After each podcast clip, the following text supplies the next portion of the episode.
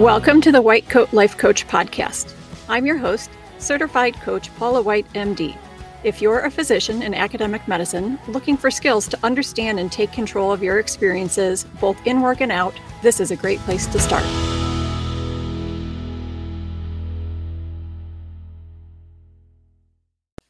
Hello, everyone. Welcome back. Um, here in the Midwest, we are deep in the grayest part of winter. I really like snow and I I don't mind winter, but sometimes the perpetual grayness is just a little bit much. This is the time of year when I'm always a little bit envious of my family members who live in much sunnier places. But for the last couple days the sun has been out and it's been wonderful.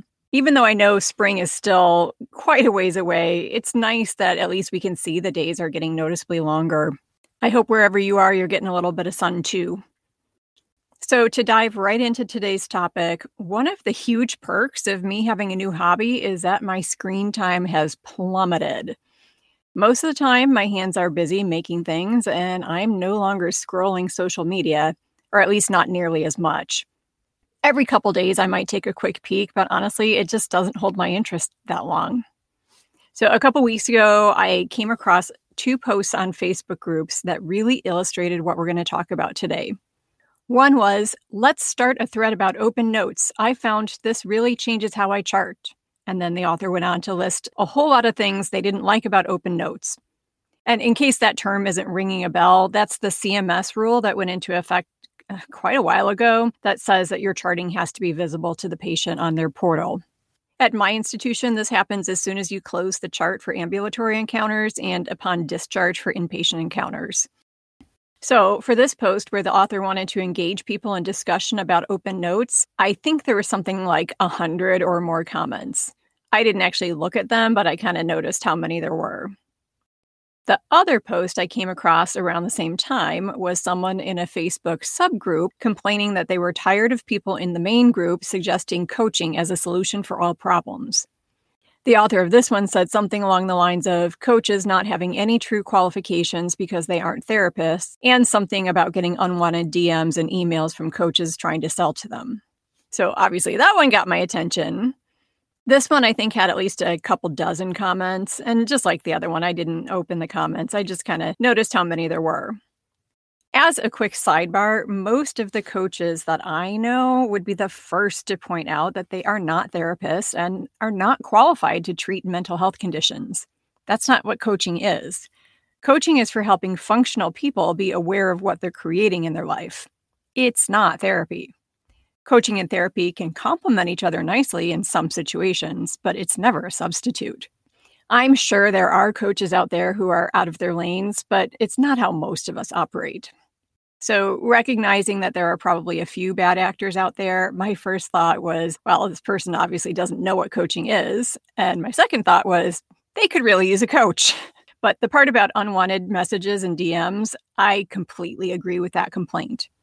I'm the type of person who does not care for people trying to sell me stuff. If I want something, I will initiate it. If I'm in a store, I don't like it when you're constantly bombarded by salespeople trying to help you. If I need help, I will ask for it. Otherwise, let me browse in peace. I apply the same philosophy to my own business. Now, never say never because, of course, things can change. But at this moment in time, I don't do any ads and I don't plan on ever doing ads. Also, and this is something I feel really confident will not change in the future, I don't collect emails and I don't send out email blasts or promotions or anything like that. I figure if someone is interested in my coaching, they'll ask for it. Along those lines, if someone does fill out the intake form and signs up for a free session, but then doesn't follow through, I don't pester them incessantly in the future. I do send one or two nudges just to make sure they didn't forget, but that's it. And if someone does a free session and then doesn't sign up for ongoing coaching afterward, we're done. I trust people to know for themselves whether it's something they want to do or not. That's the whole point of the free session. It's to see if it's a good fit before either one of us invests our time. And I most certainly do not have any interest in trying to recruit clients who aren't into it. So, if you're like me and you're wary of signing up for things online for fear your inbox is going to be bombarded afterward, I promise I won't do that to you. But back to our topic. So these two posts were similar, but not quite the same. The second one, I would say, falls under the category of just straight up venting. Someone was annoyed and just wanted an outlet for it. The first one, though, I found to be really interesting. Let's start a thread about sounds a lot like they were trying to accomplish something. But what? What on earth could a social media thread complaining about a rule imposed by the federal government accomplish? Both of these fall under a term I've used in my head for years the ringleader of discontent. And that's what we're going to talk about today. There are lots of reasons why someone might be acting as a ringleader of discontent. One of the most simple explanations is that it can be a sort of tribalism. When faced with a situation that feels uncomfortable or unpleasant, it's normal to want to figure out if there are others who feel the same, and if so, to try to band together. We need community, and doing things like this can provide a sense of community, though it's highly questionable whether it creates any true community.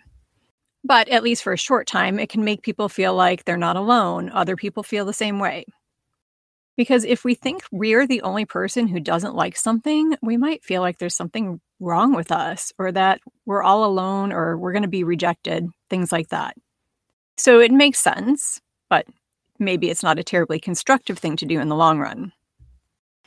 Another reason someone might be acting as the ringleader of discontent could be an expression of righteous indignation. Righteous indignation is an interesting thing. I was trying to put my finger on just what the problem is with it, so I looked up the definition. The first definition I found is that it is, quote, anger driven by contempt, unquote. Well, that explains it beautifully. Obviously, contempt or any other judgy emotion is going to be problematic for the person experiencing it. Another definition I found, this one on Wikipedia, said, quote, righteous indignation is also called righteous anger. In some Christian doctrines, it's considered the only form of anger which is not sinful. For example, when Jesus drove the moneylenders out of the temple, unquote. Well, that's fascinating. If you boil it down, some of us may have been taught that it's okay to be judgy or even good to be judgy when you know for certain that your view is the good and moral one and the other party is not. I'm sure everyone here can see the glaring flaw with that philosophy, though, right? But either way, I hope everyone listening can recognize immediately that thinking or acting in a way that drives or is driven by righteous indignation, aka anger driven by contempt, is going to harm you in the long run. Judgy emotions tend to fester and they lead you into loops of negativity. I don't think any of us want to be in endless loops of negativity. So while it may sound peachy on the surface, righteous indignation is probably another place we don't want to spend a lot of time in. But how about this reason? The desire to change something. That one sounds pretty good.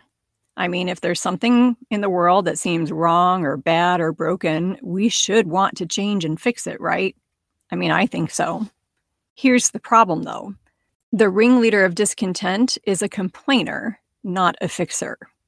As I've said many times, complaints don't fix anything, they just amplify negativity. Let's look at the Facebook person who said, Let's start a thread about open notes. Based on the wording in their post, it's a safe guess that the original poster was thinking something like, Open notes makes it harder for me to do my job, which made them feel something like indignant or maybe righteously indignant which led them to put a post on social media and list their grievances and encourage others to do so as well. And they probably spent a lot of time going back to their post and reading all the comments as they popped in and rereading them and probably talking about it with their coworkers because now they're all fired up about the topic. And all of that leads to the result that they have identified or created a ton of evidence that open notes makes it harder for them to do their job. And probably this huge distraction they've created also makes it harder for them to do their job. And because they now have all of this evidence, every time they're charting, all they'll be able to think about is how terrible Open Notes is. Did anything get fixed? Does CMS have a clue that this doctor and everyone who commented on their post finds it problematic? Does CMS now have data in front of them showing actual harms? No. Nothing in that process was solutions focused. In that moment, the person writing the post was definitely not being a fixer. The problem remains exactly the same as it was before, but now they and all the other people who commented or just read it feel crappier than they did before the post. Definitely a net negative outcome. And all of this is to say, the ringleader of discontent throws gasoline and a match on burnout.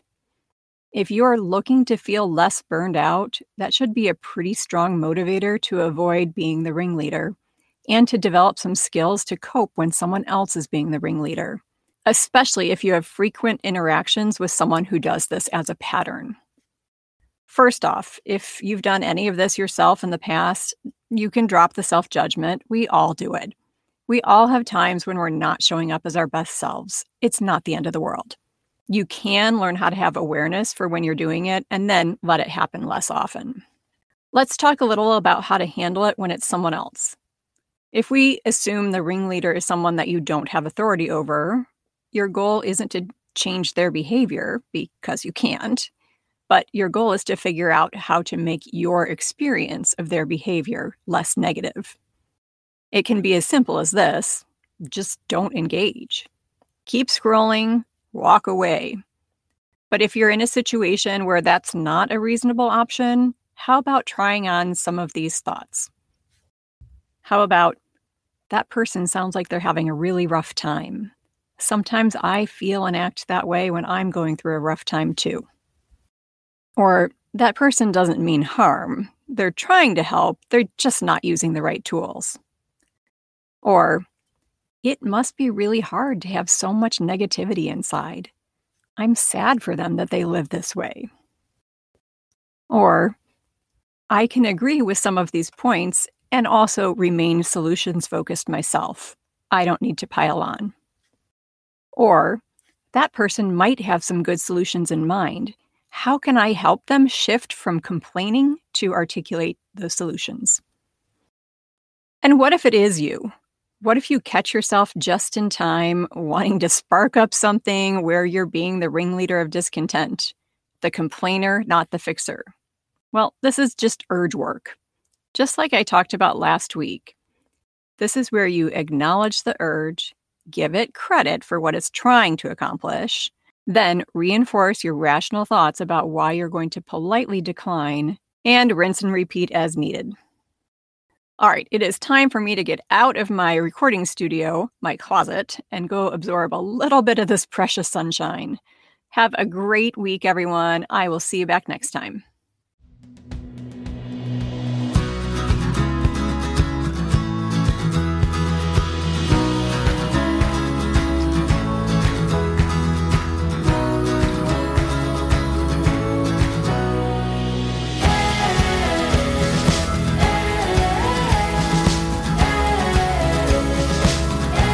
Opinions or views on this podcast or on my website are my own and should not be attributed to my employer.